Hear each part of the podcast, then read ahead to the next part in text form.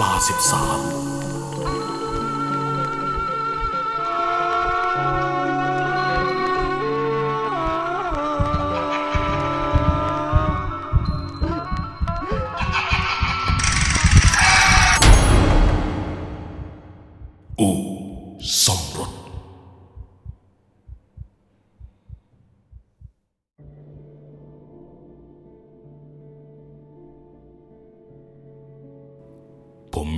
จะมาเล่าให้ฟัง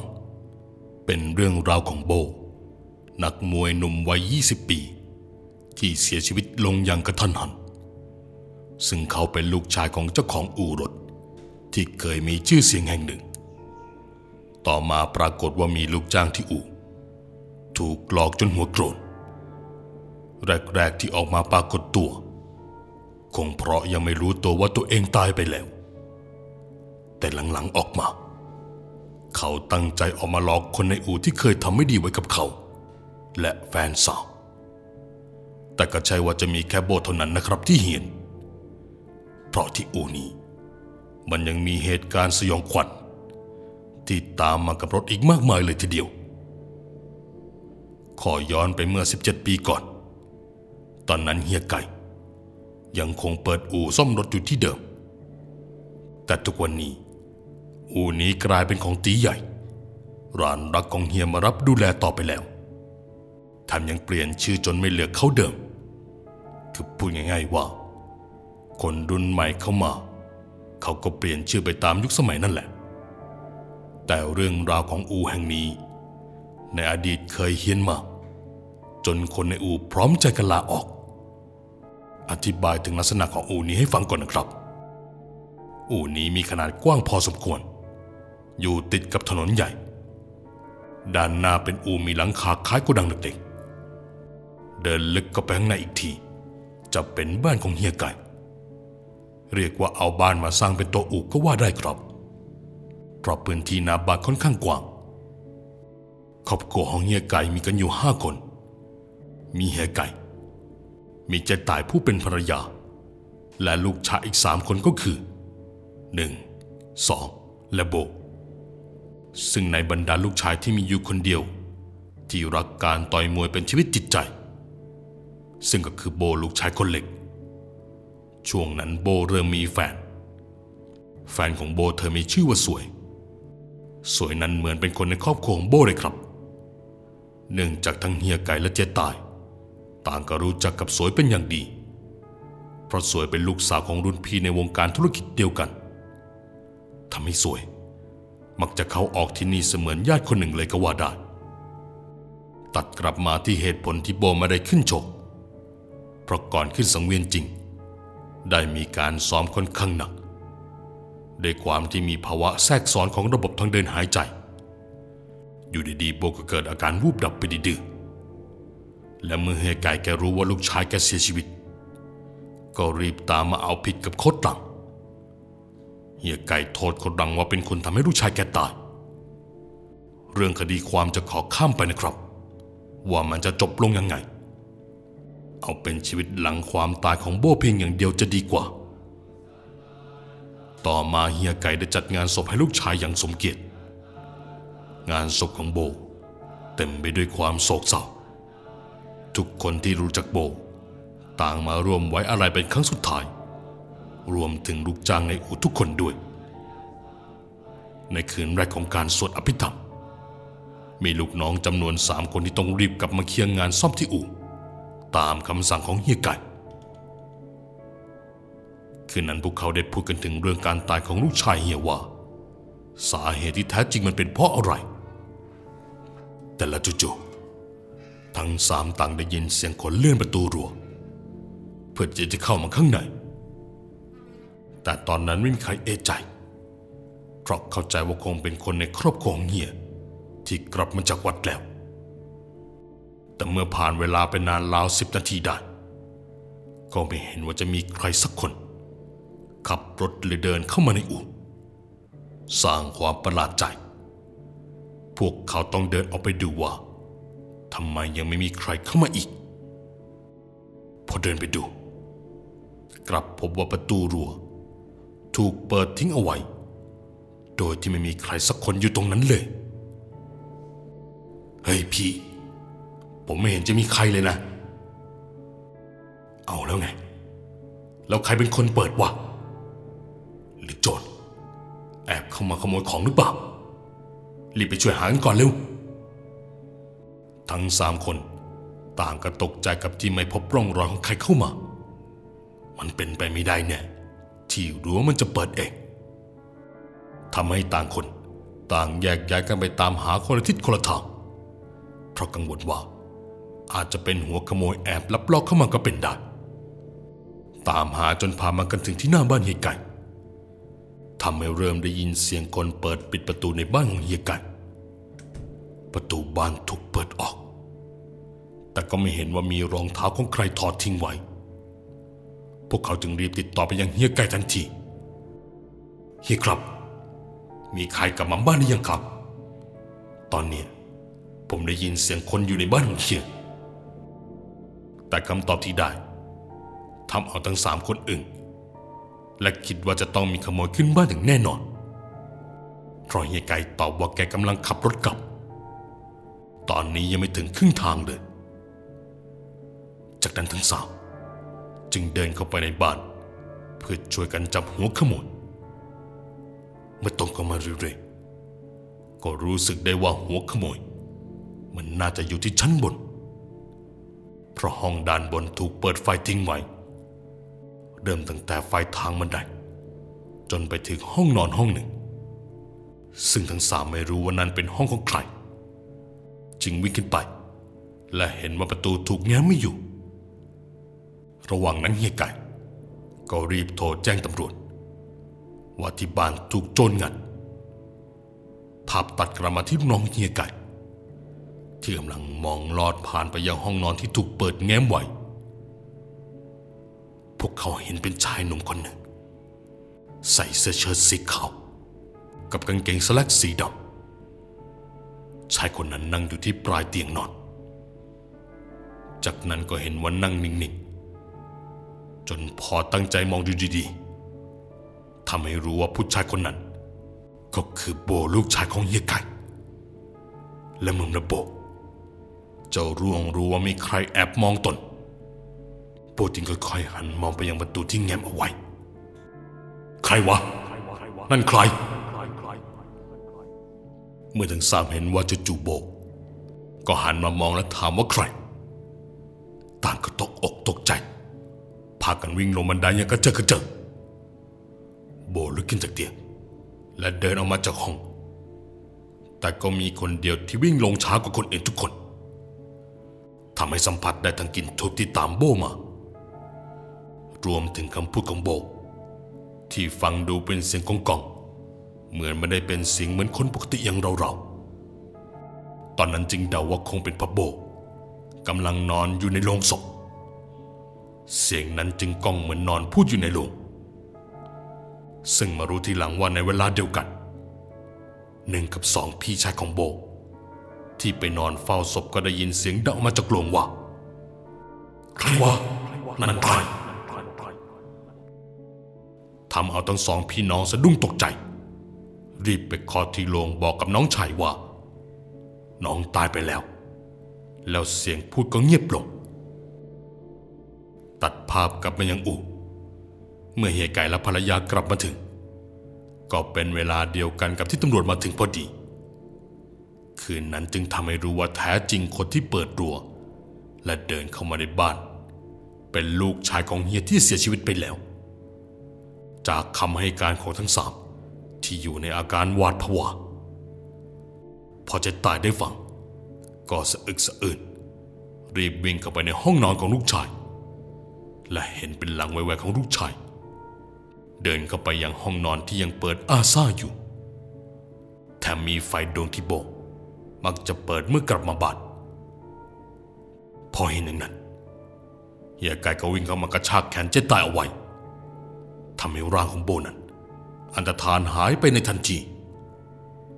ทุกคนจึงมาคุยกันว่า โบคงยังไม่รู้ว่าตัวเองตายไปแล้ว หลังจากโบจากไปในระยะเวลาสองเดือน ก็มีเด็กในอู่พบเจอดวงวิญญาณของโบอยู่เรื่อย เริ่มตั้งแต่ก่อนกลับบ้านคืนนั้น เวลาประมาณหนึ่งทุ่มนิดๆลูกจ้างต่างทยอยกลับบ้านและเหลือเพียงพี่ใหญ่ในอู่สองคนก็คือ อามกับบิ๊กจู่ๆอามก็เห็นว่ามีคนนอนอยู่บนกระดานรองซ่อมรถ ซึ่งถ้ามองไป ก็โผล่ออกมาให้เห็นแค่ช่วงขาเท่านั้น อามจึงทักถามว่าทำไมยังไม่กลับบ้าน ทุกคนเขากลับกันหมดแล้ว ในขณะที่ถามออกไป ก็ยังไม่รู้เลยว่าใครอยู่ในใต้ท้องรถ สักพักแกก็ถามขึ้นอีกว่า นั่นไอ้บิ๊กหรือไอ้ชัยทำไมยังไม่กลับ ไม่ใช่ทั้งสองคน กวนและ เอ็งเป็นใครถ้าไม่ตอบ ข้าจะเตะเดี๋ยวนี้ อามใช้เท้าเตะไปยังขาของอีกฝ่าย พอรู้สึกหงุดหงิดกับคำตอบนั้น เพราะตั้งแต่อยูอูมา ก็ไม่เคยมีใครกล้าตอบแบบยียวนแบบนี้ สักพักชายปริศนา ก็ไถตัวออกมาจากใต้ท้องรถเผยเห็นว่าเป็นโบ ดวงตาของโบจ้องยังไม่ลดหละ ส่วนอามตอนนี้ อยู่ในอาการตาขัง และขยับตัวไปไหนไม่ได้ อามรู้ว่าตัวเองกำลังเจอดี เพราะโบคงโกรธที่ตนไปเตะขา อามเล่าว่าตอนนั้นโบจ้องเขาตาขมิงดวงตาของโบ ลึกกลวงโบลงไป เป็นภาพที่อามจำมาได้ถึงทุกวันนี้ แล้วจู่ๆโบก็เอื้อมมือมาจับที่ขาขออามเอาไว้ พร้อมทั้งบีบ จนอามรู้สึกปวดเหมือนกระดูกตรงนั้น จะแตกออกเป็นเสียงๆกูรู้ มึงนินทากู มึงลวนลามแฟนกู ไอ้อามข้าขอโทษแล้วจู่ๆไฟในอู่ก็ติดติดดับดับๆสักพักบิ๊กก็วิ่งออกมาจากห้องน้ำ และตะโกนเรียกหาว่าอามอยู่ตรงไหน ซึ่งบิ๊กได้ยินหลังจากนั้นว่า มาช่วยพี่ของมึงเด็กพี่มึงอยู่ตรงนี้ เมื่อบิ๊กได้ยิน ก็จำได้ว่าเป็นเสียงของโบ จังหวะนั้นไฟก็เกิดติดทำให้บิ๊กเห็นภาพที่เกิดขึ้นกับอามทุกอย่างด้วยความกลัวมากบิ๊กจึงวิ่งหนีออกไปทิ้งอามไว้ตรงนั้น ส่วนอามพอเริ่มขยับขาได้ก็รีบพาตัวเองออกจากอู่ ต่อมาอามก็ไม่มาทำงานที่อู่อีกเลย เรื่องนี้บิ๊กเป็นคนเล่าให้ทุกคนในอู่ฟัง ทุกคนคุยกันว่า คงเป็นเพราะอามกับบิ๊กชอบเอาเรื่องลูกชายเฮียไปพูดในทางเสียหายรวมถึงชอบรนรามแฟนของโบทักคำพูดและสายตา จึงทำให้โบ เกิดความไม่พอใจ ส่วนบิ๊กยังอยู่ต่อ แต่ก็เจอเรื่องที่ทำให้ต้องลาออกเหมือนกันครับ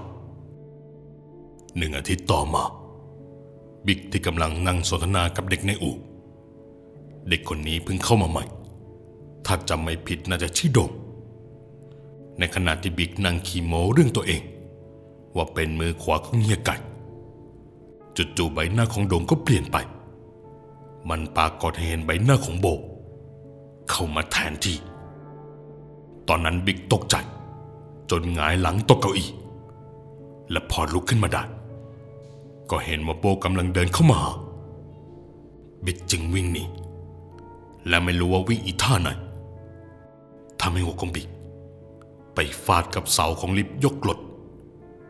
ด้วยความแรงนั้นทำให้ศีรษะได้รับความกระทบกระเทือน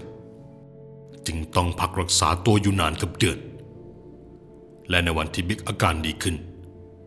บิ๊กก็ยังคงกลับมาทำงานที่อู่และวันนั้นบิ๊กเห็นว่าอดีตแฟนสาวของโบ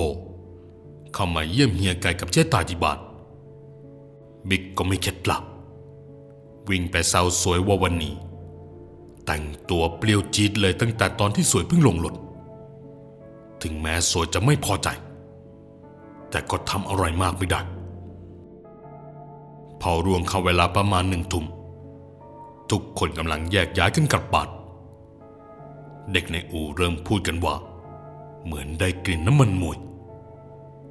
ที่จู่ๆก็ลอยตลบอบอวนไปทั้งอู่และต่างพูดกันทีเล่นทีจริงว่าอย่าบอกนะว่า ลูกชายเฮียไกจะมาหาลูกพี่อีก ปากหมานะพวกเอง ใครจะมาก็มาดิ ข้าเลิกกลัวนานแล้ว ก็แขนมากกว่า พวกเองดูแผลที่หัวข้าดิ พูดแล้วเจ็บใจจริงเว้ย บิ๊กตะคอกออกมาด้วยความโมโห ก่อนที่จะเดินไปถมน้ำลายลงที่รถมอเตอร์ไซค์คันเก่งของโบ ที่ยังจอดอยู่ที่เดิม หลังจากนั้นทุกคนก็แยกย้ายกันกลับบ้าน และมาได้ข่าวว่าคืนนั้น บิ๊กประสบอุบัติเหตุถูกรถสิบล้อเบียดจนตกเลน ทำให้เสียชีวิตคาที่ แต่สิ่งที่พีคไปกว่านั้นก็คือ สิ่งที่เด็กในอูเอามาคุยกันงานศพของบิ๊กครับ โดยหนึ่งในนั้นเราว่าเห็นกับตาตัวเอง และยังรู้สึกผิดที่ไม่ได้ขี่รถตามไปช่วยบิ๊กไว้โดยเราว่าเห็นแต่ไม่อยากทัก เห็นว่าหลังจากทุกคนเดินไปขึ้นมอเตอร์ไซค์เพื่อขี่กลับบ้านเห็นว่าโบก กระโดดขึ้นรถของบิ๊กออกไปด้วย คือเห็นจะจะคาตาเลยว่าเป็นโบกที่อยู่ในชุดนักมวยกระโดดลงมาจากคานหลังข้าโรงรถ และกระโดดซ้อนท้ายรถของบิ๊กออกไปด้วย ที่น่าคิดคือโบกเอามือทั้งสองข้างตัวเอง กดไปตีข้อมือของบิ๊กอีกทีแต่ตอนนั้นตัวเองไม่กล้าแม้จะพูดบอกกับใคร สุดท้ายจนเกิดเหตุสลดขึ้นจนได้ ไม่ให้ไก่มาได้ยินเรื่องที่เด็กในอู่เรา ก็ไม่อยากจะเชื่อว่าวิญญาณของบก จะเฮียนถึงขนาดทำให้คนทั้งคนตายได้ เฮียแกจึงสั่งให้คนที่พูด สาบานว่าพูดเป็นความจริงทั้งหมด ซึ่งเด็กคนนั้นก็ยอม ที่จะสาบานว่าเขาเห็นแบบนั้นจริง ๆ หลังจากนั้นเฮียไก่ จึงได้ไปจุดธูปบอกกล่าวลูกชายว่าความแค้นที่มีควรจบไปได้แล้ว ไม่ว่าจะใช่ลูกทำหรือไม่ทำก็ตาม ก็ขอให้หยุดก่อกรรม หลังจากนั้นก็แทบไม่มีใครพบเห็นวิญญาณของโบอีกเลยครับ แต่อย่างที่บอกว่าเรื่องร้อนในอูนอกจากลูกชายเฮียไก่ ก็ยังมีวิญญาณที่ตามมากับรถ ส่วนใหญ่จะเป็นรถมือสอง และรถที่เคยประสบอุบัติเหตุมามันมาเรื่องต่อไปขอเราจากประสบการณ์ของพี่ชัย คนรู้จักของผม แกเราว่ามีผู้หญิงคนหนึ่ง เอารถมาทิ้งไว้ให้สองในตอนกลางดึก พี่ชายกับเด็กในอู่รวมเป็นสี่คน ก็ดันเจอดีเขาให้จู่ๆรถคันที่ผู้หญิงคนนั้นเอามาซ่อม ก็เกิดสตาร์ทเองแถมมีการเร่งเครื่องเอง